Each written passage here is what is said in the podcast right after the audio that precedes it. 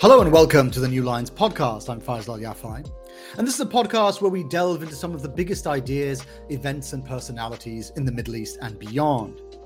For better or for worse, the collapse of the Ottoman Empire at the end of the First World War brought about the Middle East of today. In an ongoing series of podcasts, New Lines has been exploring how that crucial turning point set the course of history in motion. In our first episode with Eugene Rogan, we explained the circumstances behind the empire's fall. Later, we spoke with the historian James Barr about how European colonial powers attempted and failed to fill the power vacuum the Ottomans left behind. But one cannot understand why the empire's fall was so consequential, why an Ottomanless Middle East was such a big deal, without understanding first how the Ottomans made their mark. The Ottoman sultans reigned for more than 600 years. In that time, they conquered almost all of what we consider to be the Middle East today, as well as North Africa, Southeastern Europe, and parts of East Africa. I'm joined today by Marc David Baer, a professor of international history at the London School of Economics and the author of The Ottomans Khans, Caesars, and Caliphs. We'll be looking back at the story of the Ottoman Empire before the fall, the story of how a minor Anatolian principality rose to dominate the Middle East and claim both the Caliphate and the Roman Empire. Marc, welcome to the podcast. Thank you for having me on the program. I think we should start by trying to work out who were the Ottomans. The name Ottoman refers to the Turkish dynasty which ruled the empire and comes from its founder, Osman I. But when we talk about the Ottomans, we don't just mean the royal family, do we? What did it mean to be an Ottoman? When we think of the Ottomans, we think of the new class of rulers and warriors that the Ottoman family created.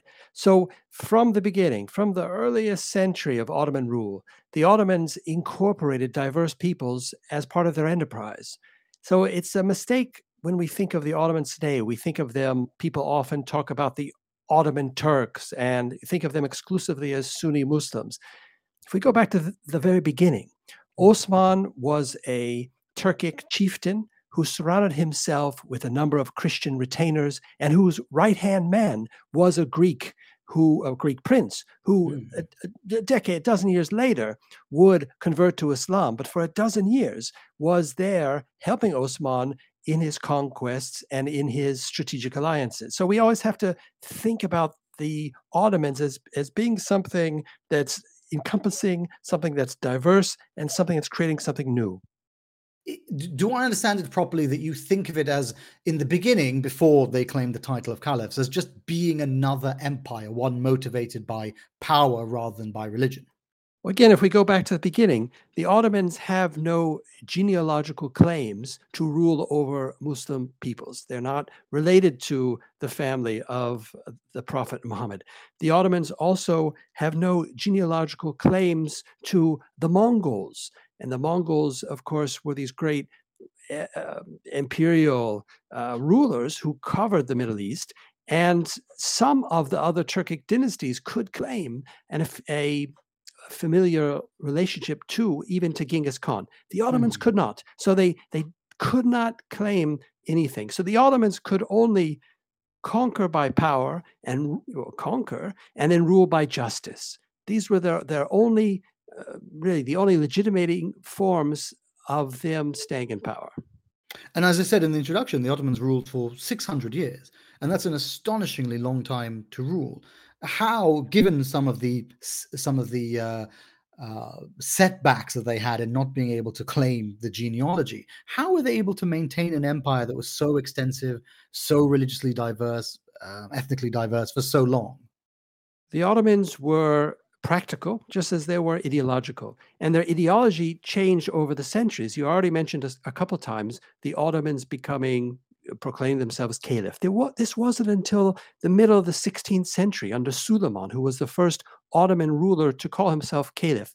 But for the previous how many centuries, the Ottomans couldn't make, didn't make such overarching Sunni Islamic claims. They had other, they had other ideologies. They've practiced uh, different versions of Sunni Islam. Some of the Sufis, some of the spiritualists in there, in the center of power, at the center of power, practiced Islam in a way that Muslims today would not even consider to be Islamic. So the Ottomans' ideology is always changing. So is their method of rule. Now, for the early centuries, the Ottomans adapted two policies that enabled them to consolidate the rule, to expand, and to retain the loyalty of their subjects and servants. And one of these policies was what I mentioned at the beginning of the interview, which was mm. their the means of creating a new administrative and military class called the Ottomans. So they took Christian boys from their conquered territories, so young boys and young men. They brought them to whatever the capital was at the time. They converted them to Islam. They trained them and they taught them the Islamic languages. And then, based on the boys' uh, either their intellectual abilities or their physical strengths, their capabilities, they were either going to be the leading administrator, administrators of the empire or the leading soldiers. And the Ottomans created their elite branch of the military, the Janissaries, in those early centuries, for about three and a half centuries, exclusively from converted Christian boys. So mm. this was this was one of the methods that enabled them to rise, expand, and maintain power. Another ruling method was the way that they divided up the empire. Now I mentioned the Mongols earlier. The Mongols had ruled the largest empire in world history. But the Mongol way was for the ruler to divide up the empire, empire amongst his sons. So the great Genghis Khan had a great empire, but his sons divided it into eventually you had four empires and more, so ever smaller territory. The Ottomans mm. saw the problem with that system of administration, but they retained part of it. So, what the Sultan would do would be to send his sons as governors, these princes, to the different regional capitals. There they would train in the arts of war and administration under the oversight of their mothers.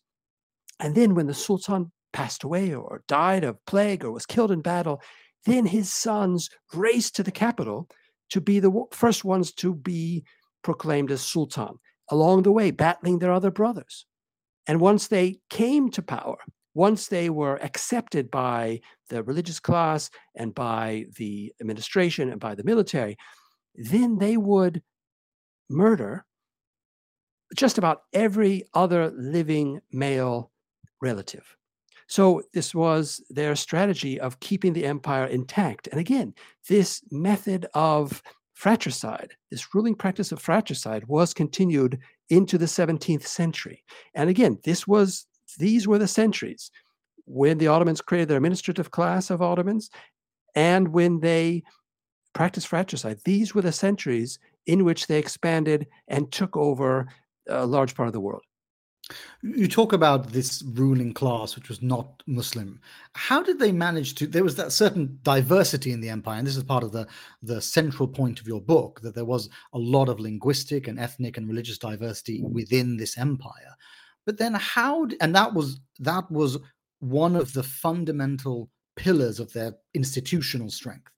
But then, how did they maintain loyalty to the Sultan if it wasn't through ethnic links, if it wasn't through religious links? Just to clarify, these new soldiers, the Janissaries, they were converted.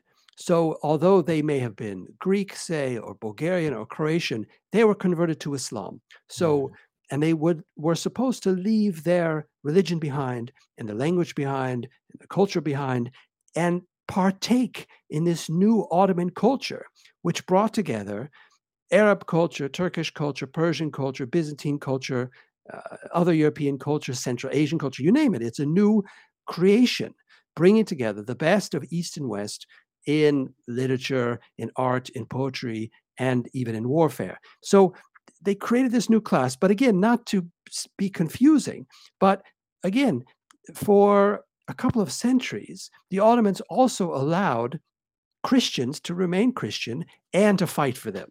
So there were soldiers on the frontiers who were Christian and, and fighting for the Ottoman Sultan without having to convert. So it's only this right. elite, only this elite Janissary group um, that is made into the elite of the military that is converting.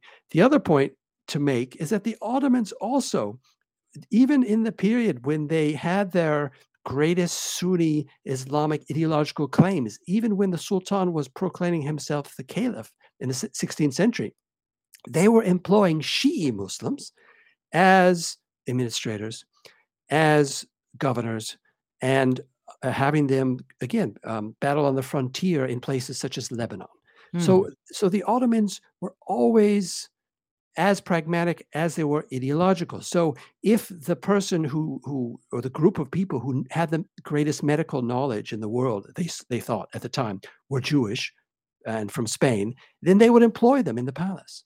If the greatest scientists of the day uh, were you know Iranian or Greek or it didn't matter. So they would bring these people in and at different points in time these people were allowed to remain um, as they were. Again, going back to the Jews, for example. So when every other kingdom in Europe was forcibly converting, was massacring and expelling Jews, the Ottomans took them in. They took in the Spanish and Portuguese Jews, and they allowed those Jews who had been forcibly converted to Catholicism to return to Judaism. So this is again, this gives you uh, a picture of the Ottoman way of balancing diversity mm. and using it um, for their for their own purposes, of course, for their because if they thought that you know the Jews were the best physicians in the world, then of course they want them to come in and serve the Sultan. Right. Um, I was going to ask you about to go back to the loyalty question about how they maintained loyalty among, for example, um, the Shia or um, the Christian soldiers.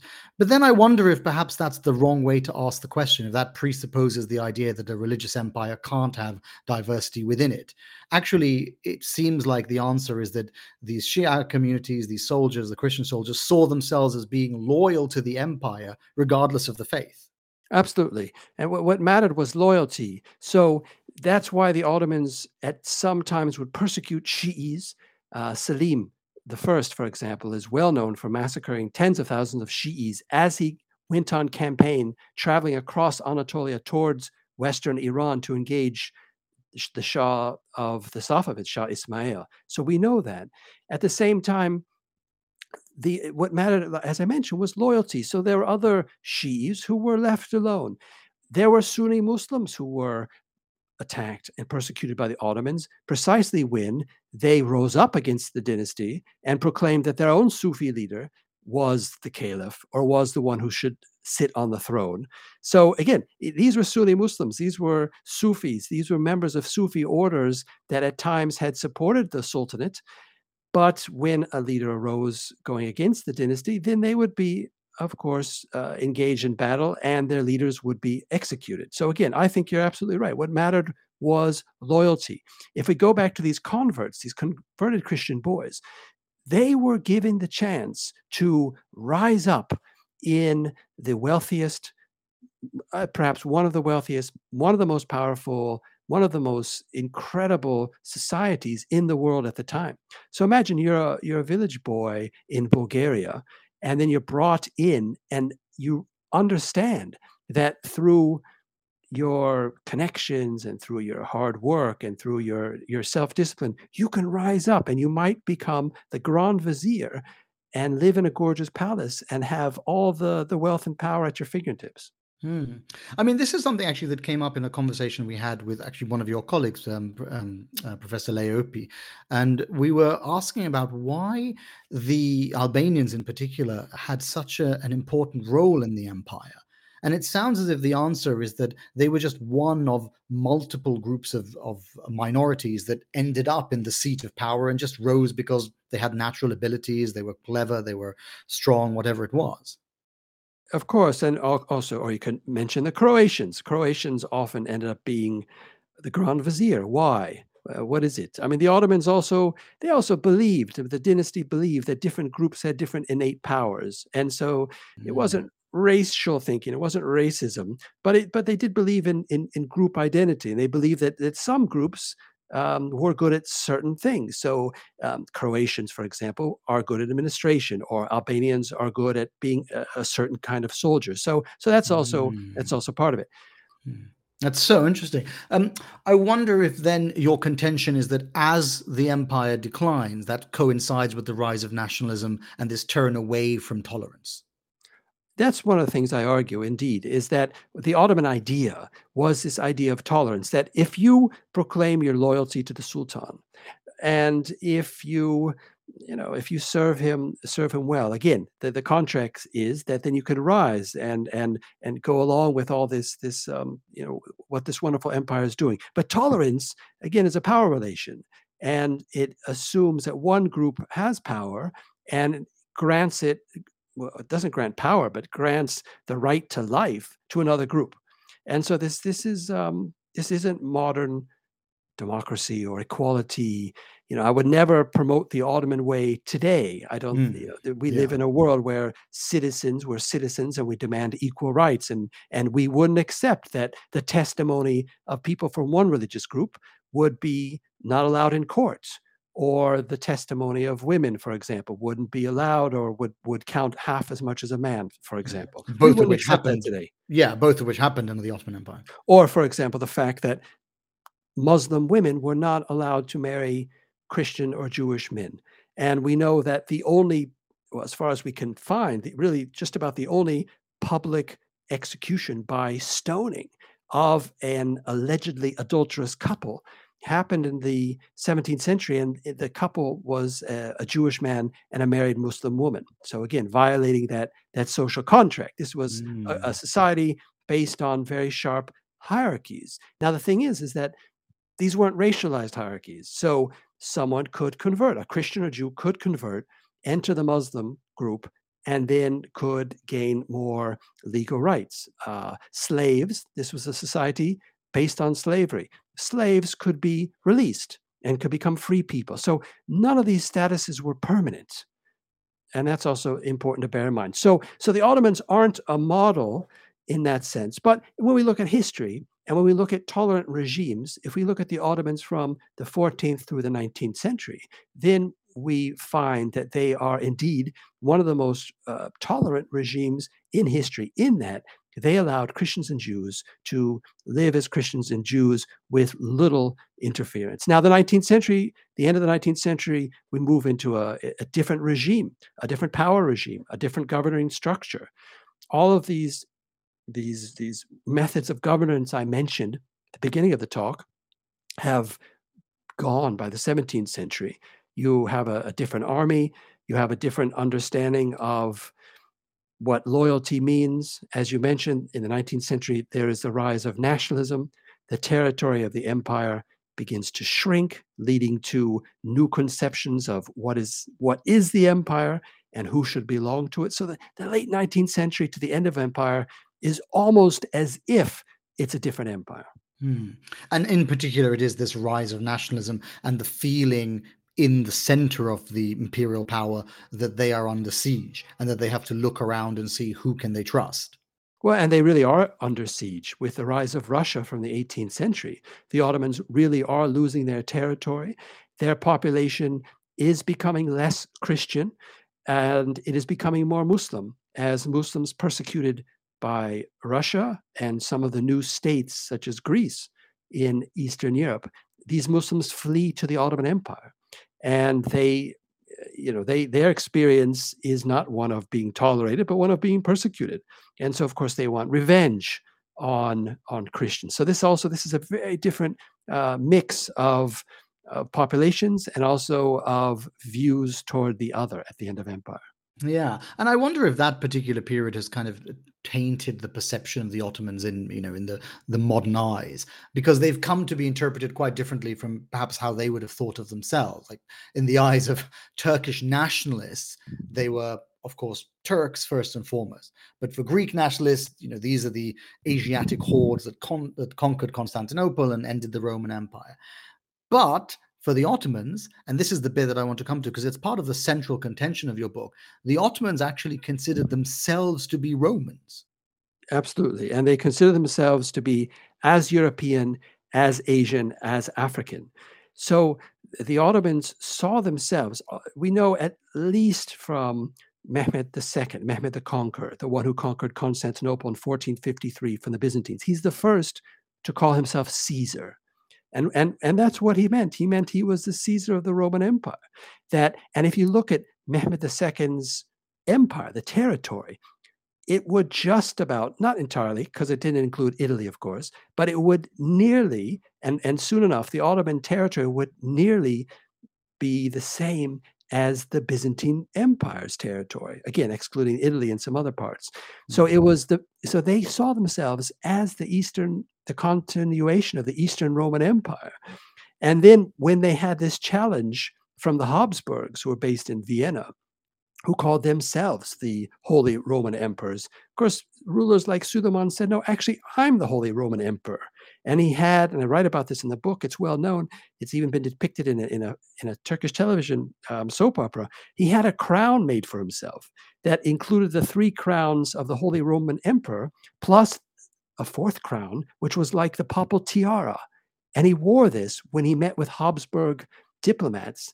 And he wore this helmet as he marched under Roman style victory arches on the way to the this the um, in, in his journeys across Eastern Europe in Belgrade, for example. So so they clearly called themselves. They really thought that they were the inheritors. They were the rightful inheritors. They were the ones who were going to unite East and West, although this time under Muslim rule, under Ottoman rule. And they didn't call themselves Caesars for the for the prestige of it. They genuinely saw themselves as having inherited the title and the institutions for the Byzantines. W- were they accepted by others as having done so? If we look at if we look at the way others wrote about them at the time, um, Arabs and Persians and Indians would refer to them in these in these terms as Caesar. Uh, there were few people in the rest of Europe who would accept it. But this is this is the thing that the Ottomans were a part of European diplomacy from the 14th century. So the Ottomans had allies in the French king, and together with the French, the Ottomans launched naval campaigns against the papal states, against the Pope, against Rome. They were going to attack Rome together, France and the Ottomans. It didn't work out in the end.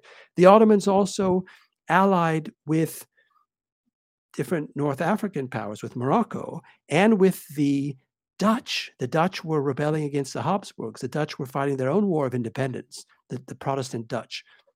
And the Ottomans sought out contacts uh, with the Dutch in order to battle the Habsburgs in Western Europe. The Ottomans sided with the Protestants. So, so the all Ottomans, Christians. I want I want to make yeah. clear for the audience, all Christian kingdoms. So the French are siding with the Christian French are siding mm-hmm. with the Ottomans against the Christian Italians. This is the the model that most people are very surprised to hear about because they imagined it was a Christian West versus an, a Muslim East, but it wasn't like that at all. No, and also the Ottomans are allying with Protestants and Calvinists in places uh, it, which today are part of the Czech Republic and part of Germany. So they were making these contacts and saying, "We will, we will go against the the your oppressors, the Catholic Habsburgs, and and we will rule in your place." So without the Ottoman threat in the East, it's doubtful whether Martin Luther's campaign for the recognition would have even succeeded because the the, the Habsburgs had to keep turning around and, and battling against the Ottomans, and they,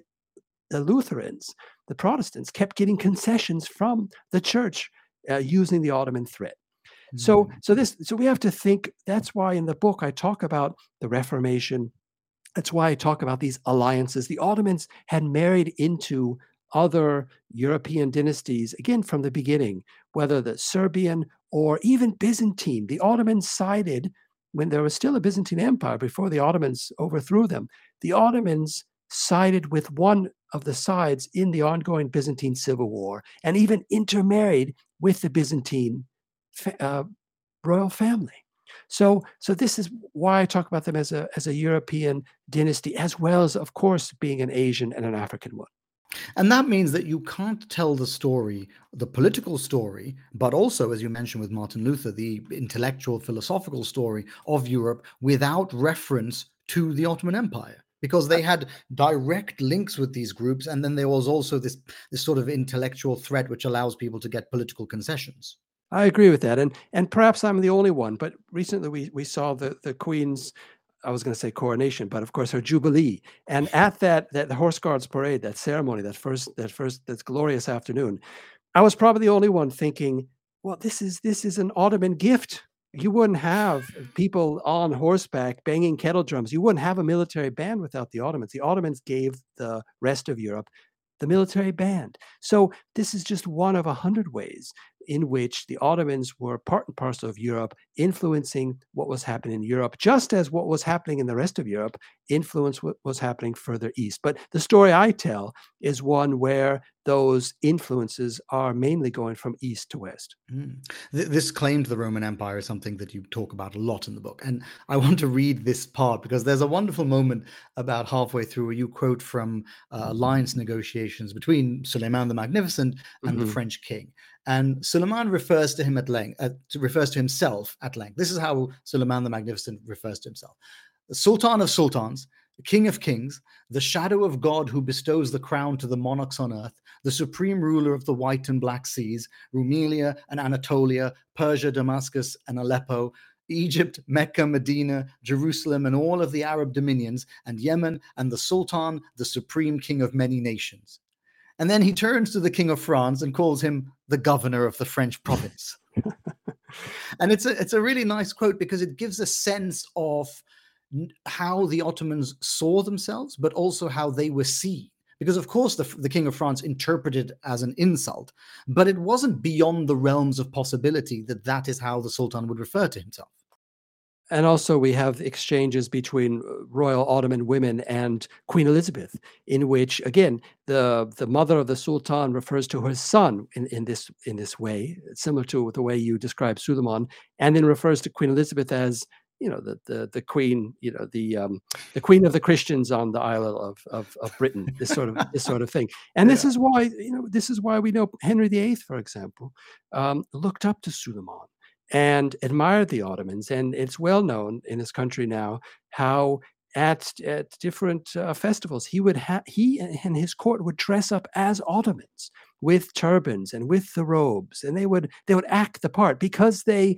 they dreamed of of being as wealthy and powerful as a and as a military power as the Ottomans were. And so, uh, because you emphasize so much about the the Ottomans being European. Why do you think that that European character of the Ottoman Empire is so important? I mean, why essentially make it such a pillar of the book? Because we, you know when we write history, we want to think of history how it was lived at the time. So if you go to Hampton Court Palace today, which of course was one of Henry VIII's well his, his residence, there is a there is a gallery where it's labeled uh, portraits of Henry VIII's uh, rivals, let's say, or you know other monarchs in Europe at the time. And there's Charles VIII, and there's a French king, but there's no Suleiman. So mm. we know that Henry VIII owned a portrait of Suleiman, but the curators of Hampton Court Palace don't put it up there because we just we just in this country we just don't think of the Ottomans as being part of European history. And so, you know, it's in a response to something like that that I want to say actually, he had a portrait of Suleiman, and Suleiman should be in that portrait gallery because when Henry VIII was looking at the world, he, he wasn't just looking at France and as far as Vienna. He had a he he understood global history in a way, and he was thinking further east and the threats and the powers and the potential alliances there. So so I want to rewrite the way the story, the the way we talk about our past in this country, in, in England, in the mm. United Kingdom, and also in other parts of the West. So in, in France, for example, they, they they they, you know it's it's inconceivable today to talk in France about these Ottoman French military alliances. I and mean, people would, would laugh you out of the out of the hall if you talked about that because of the the, the state of you could say the discourse about Muslims in France today. They couldn't mm. imagine that there ever was such a powerful Muslim power and that it was even superior to France and that France was allied with it the most Christian king, the French king, going against the Pope. So today people couldn't couldn't imagine that. So so when we write books like this, we we want to revisit the past as the past was, and it's it's always surprising. Yeah, the one part that I think I, I was a bit wary about was the the urge to emphasize the country's uh, the empire's europeanness and there's you know there's a long history especially in the middle east of, of treating europe as something to aspire to as a mark of civilization or superiority. It's noteworthy for example that there aren't any best-selling books emphasizing the asianness of the roman empire for example. Mm-hmm. uh, i wonder if that's something that concerned you as you were writing the book. No. What i was trying to do was to take these concepts such as renaissance and to not just say, okay, these are the standards of history writing, and I work on a Muslim empire, so I'm just going to fill them in, I'm just going to fit them in. And mm. because Europeans are the ones who define historical epochs, and if we don't fit them in, then they don't count. It's not what I was trying to do. So in the mm. chapter on the Renaissance, I write about Mehmed II as a Renaissance prince.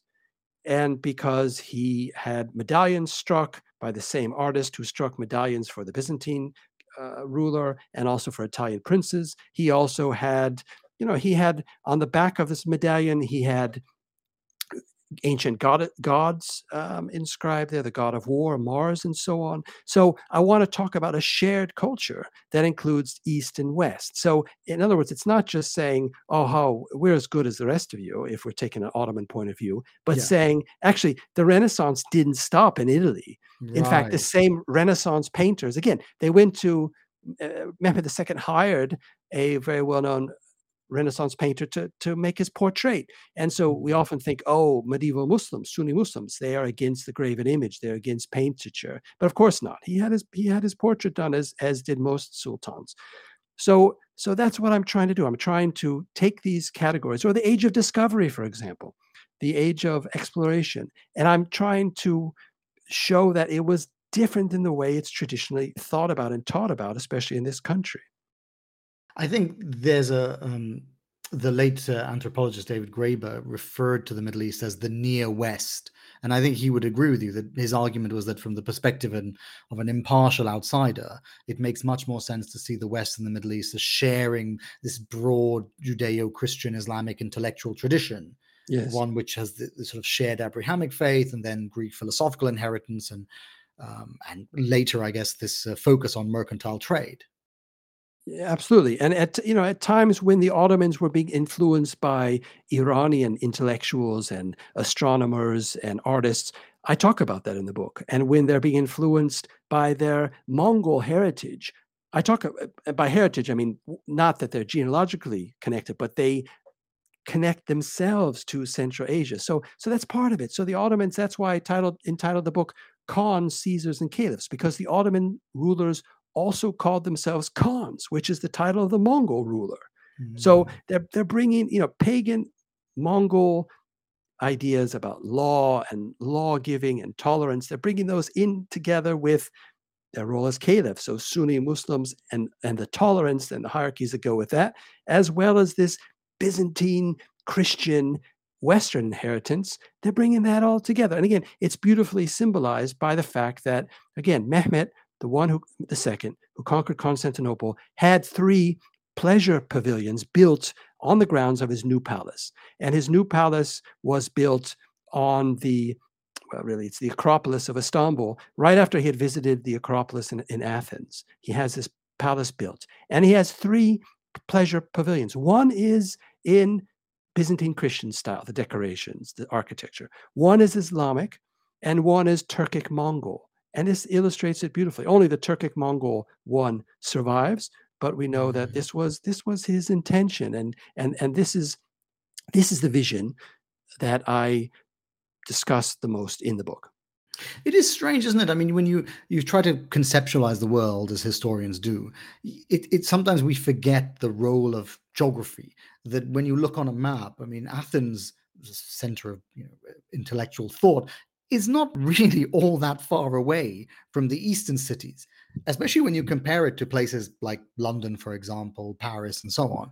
Um, Venice, Vienna, these places are right next to the um, the the Muslim empires. It would be much easier, for example, to travel from Vienna to Constantinople than it would have been to travel from Vienna to London and certainly to Ireland. Absolutely. But in, in our minds, in Europeans' minds, we have set a border in Vienna. And we have written for centuries that the the East begins there. Mm. And so uh, in this in this book, I want to reincorporate Europe, East and West. That's one of the main aims of the book. I want to talk about the Ottomans as this world power. And something that comes across very clearly in your book is that the, the empire controlled the center of what was really this vast interconnected world system where you had people and you had goods and commerce and ideas flowing freely from one side, from China, all the way across to Spain, all the way down to Somalia. And so, how effectively did, did the Ottomans exploit that position in the middle? Well, the Ottomans, and this is why in the book I talk about the age of exploration, the age of discovery. We often talk about we talk about the uh, Spanish and the Portuguese and their expansion to new, the New World, which was incredibly significant. Of course, the Ottomans never went past Morocco, although the Ottomans did and do have the oldest extant copy of Columbus's map of the New World. So the Ottomans were curious about what the Spanish and Portuguese were doing. They were they were learning about the new discoveries. They even interviewed crew members from these voyages. They also obtained other maps from Magellan and so on. So the Ottomans were keen to understand how the world was shaped and to follow what these people were doing. But at the same time, the Ottomans were the the main they were the main um, antagonist of the Spanish and the Portuguese, especially the Portuguese in the Indian Ocean. So this also this hasn't been talked about enough. Some scholars are, are writing about this, but it wasn't as if the Portuguese just simply went and went around the coast of Africa and then went into the coast of the western coast of India and so on. But it was the Ottomans at every stage of the way were battling them, were setting up their own coastal enclaves, the Ottomans even conquered some territory in India. And the Ottomans had allies as far east as Southeast Asia, as far east as what is today Indonesia. So the Ottomans are just as the Portuguese are moving into the Indian Ocean and trying to tap into trade, the Ottomans are doing the same thing. Now, the Ottomans never tried to make a monopoly, um, unlike the Portuguese. The, the Portuguese were quite um, single minded in in what they were doing. But the Ottomans and the Portuguese, you can see this as what one historian has called a, a global world war in the 16th century. You mentioned Indonesia actually, and what's particularly striking in the book is the degree to which the Ottoman influence uh, tied together the the Muslim world. Um, you talk in your book about how rulers from as far away as Indonesia and uh, Sri Lanka sought to submit to Ottoman rule. You write that the Mughal emperor had addressed the Sultan as the Caliph of the world, and even the Emperor of China reportedly decreed that the Muslims in China should read Friday sermons in the name of the Ottoman Sultan. So that degree of influence over what at the time was the farthest reaches of the Islamic world was actually pretty unprecedented. Absolutely. And again, the way we tell history in the West is we tell this triumphalist narrative that begins with the Portuguese and Spanish explorations and moves through the French and the English and leads us all the way up into the 19th century and the, the English ruling the world. But if we step back in time and we look at the 16th century, then we see how strong and powerful and important the Chinese, uh, the different Indian, and then the Ottoman Empire were. And so, if we're going to write global history, then we have to look at the whole world at the same time. And we can't just write this triumphalist teleological uh, story. The, the, Portuguese could have been uh, defeated at any point, completely, utterly, by the Ottomans. So we don't know what's going to happen in history. We didn't know that these empires would then cross the Atlantic, they'd colonize Brazil. And then, of course, that was the real difference when they had these uh, just these windfalls of goods and slaves and and people. That's what really kicked off the the Western European conquest of the globe by the 19th century. But but as a historian, again, you look at each time period, you look at each moment of time, and you look at see what's happening. And, and you don't just you just don't think about um, telling the story that makes your own nation um, proud. Yeah. I want to talk a bit about the caliphate because I think that that is one of the clearest dividing lines between the Ottoman Empire and then the post Ottoman world. So, under the Ottomans, Islam had this globally recognized spiritual leader. And then after their collapse, it didn't.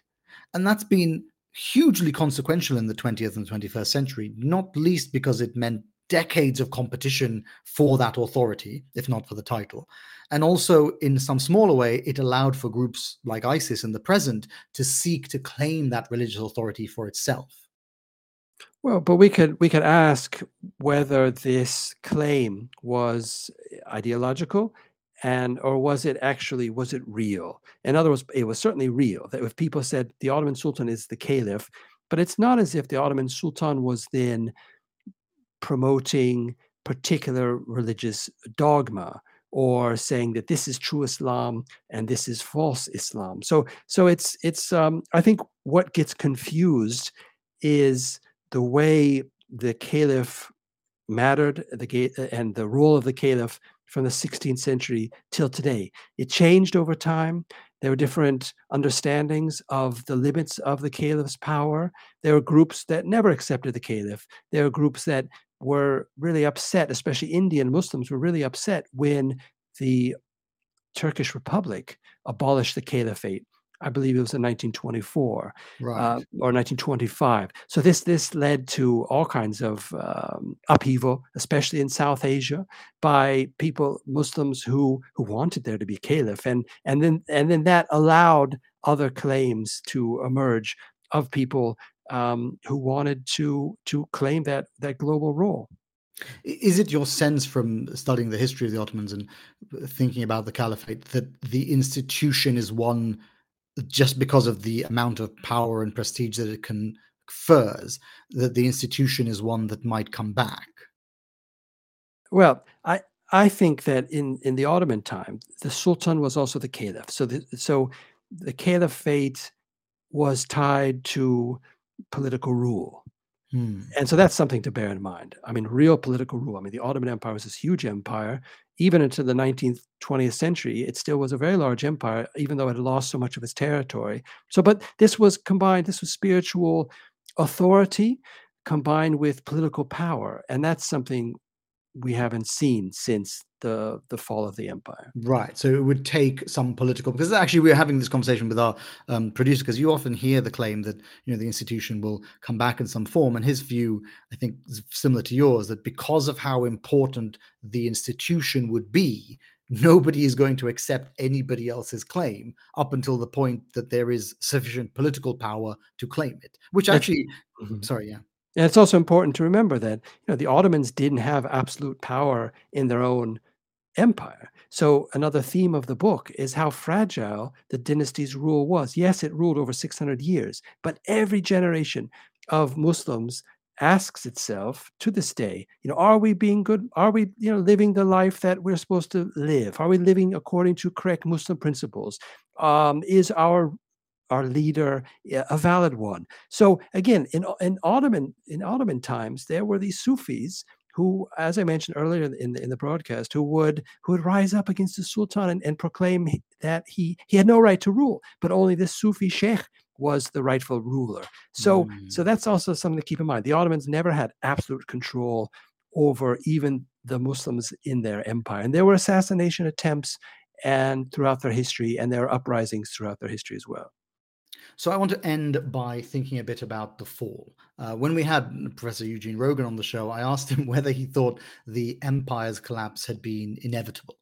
And he said it wasn't. In his view, if the Ottomans had stayed neutral in World War One, they might well have been able to to hold on long enough so that they could begin exploiting the oil resources in Iraq and the Gulf. And that's very similar to the view you were just expressing about the Western colonial enterprise. That once the West found these colonial um, states of slaves, of cotton, and so on, they started to have so much wealth that it was very hard um, for any other state to overcome them. So something similar could have happened with the Ottomans had they been able to exploit the oil resources in the Gulf. I wonder where you sit on that that theory. Well, I'm not sure. I mean, remember at the end of empire, the last really powerful emperor, uh, ruler, sultan was Abdul Hamid II. And of course, there was a revolution in 1908. And then, after a counter revolution by some of his followers, in 1909, he was deposed. So, from 1909 to the end of empire in 1922, the sultans that were in power were only figureheads, honestly. Mm. Instead, the empire was ruled um, really um, by these coup makers, the these these these, these generals and um, these these bureaucrats, the the Committee of Union and Progress, a political party that was also like a conspiracy in terms of a, a political conspiracy. They'd start out underground conspiring against Abdul Hamid II. And when they came to power, they ruled through martial law and they also first had to fight the two Balkan wars, and then they chose to enter the First World War on the losing side.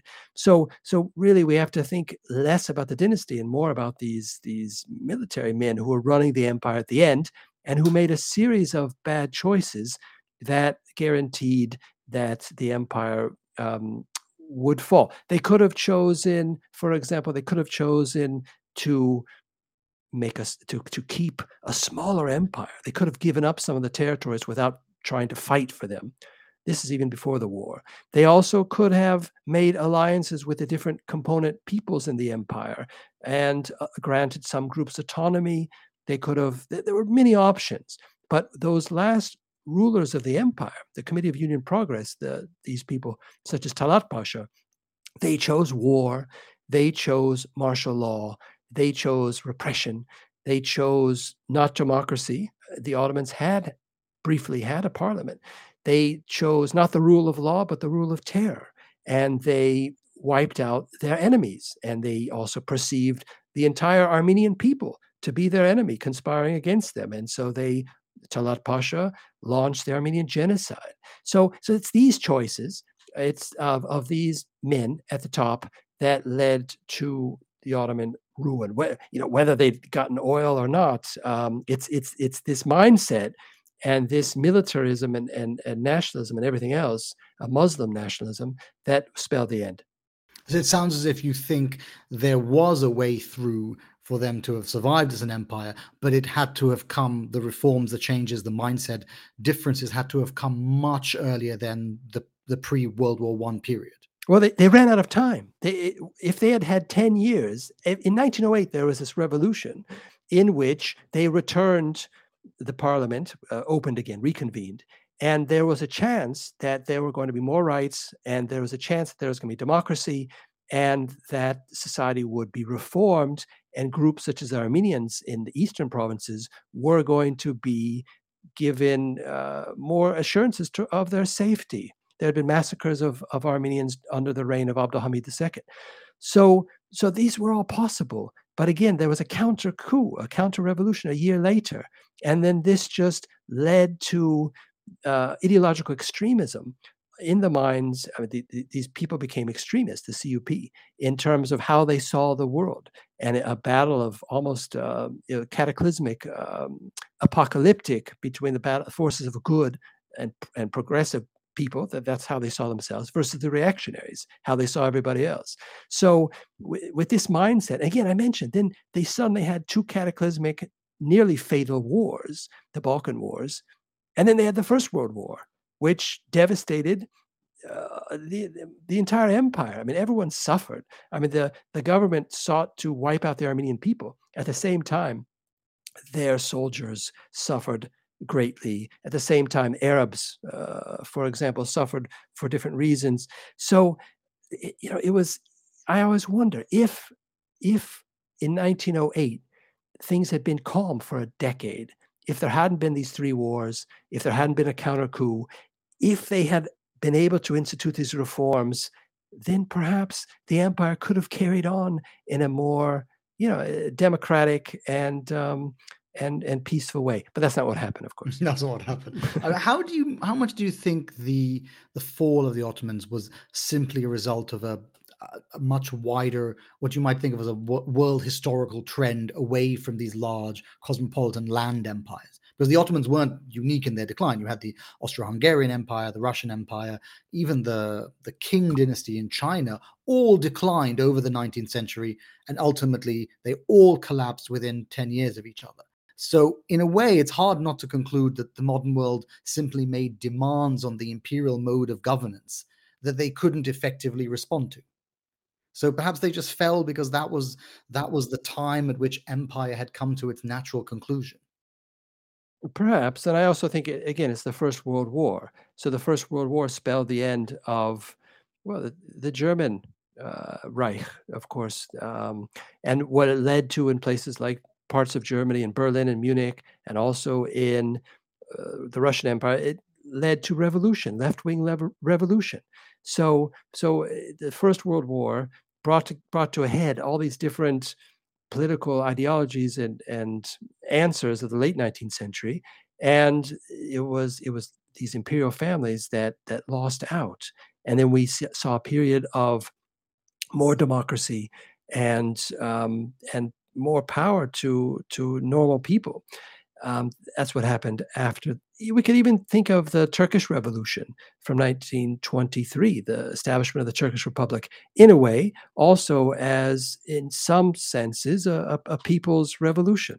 What do you think we've lost with the passing of the Ottomans?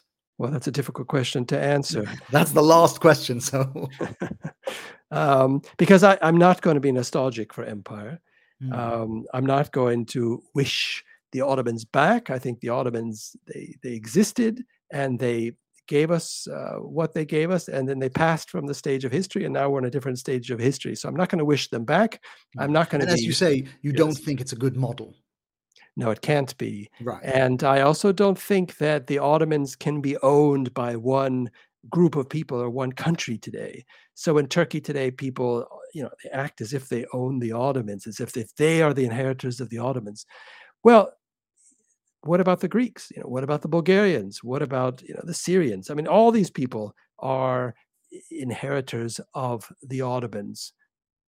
So, so the Ottomans have left left us a great legacy in terms of culture, in terms of history, in terms of architecture, in terms of food, in terms of you know, a remembered past. But I wouldn't, I wouldn't, um, I wouldn't be nostalgic about it because what happens is, is people only want to remember aspects of the past that you know that they that that help them in their nationalist claims today so mm. perhaps a country in a place like Bulgaria, people want to only think about the Ottomans as oppressors and and uh, killing and converting their their ancestors. Whereas in uh, in Turkey, they want to think of the Ottomans only in terms of the 16th century when they were grand and powerful, and they don't want to think about the Armenian genocide. They don't want to think about the mm. crimes that the, the dynasty committed. So, so what happens is you have you have different soap operas, you, you have different television programs that will tell one side of the story, but often the story is is is really not um, is tell us about tells us about how people say in Turkey today want to think about the past and how they think of their current leader and their role in the world. It doesn't really tell us much about the Ottomans themselves. Marc David Baer, thank you very much. Thank you for having me. You can buy Marc's latest book, The Ottomans, Khans, Caesars, and Caliphs, in all good bookshops. This week's podcast was produced by Joshua Martin and hosted by me, Faisal Yafai. You can subscribe to the New Lines Magazine podcast on your favorite podcast app. And of course, you can find more of the best stories from the Middle East and beyond on our website, newlinesmag.com. Thank you all for joining us.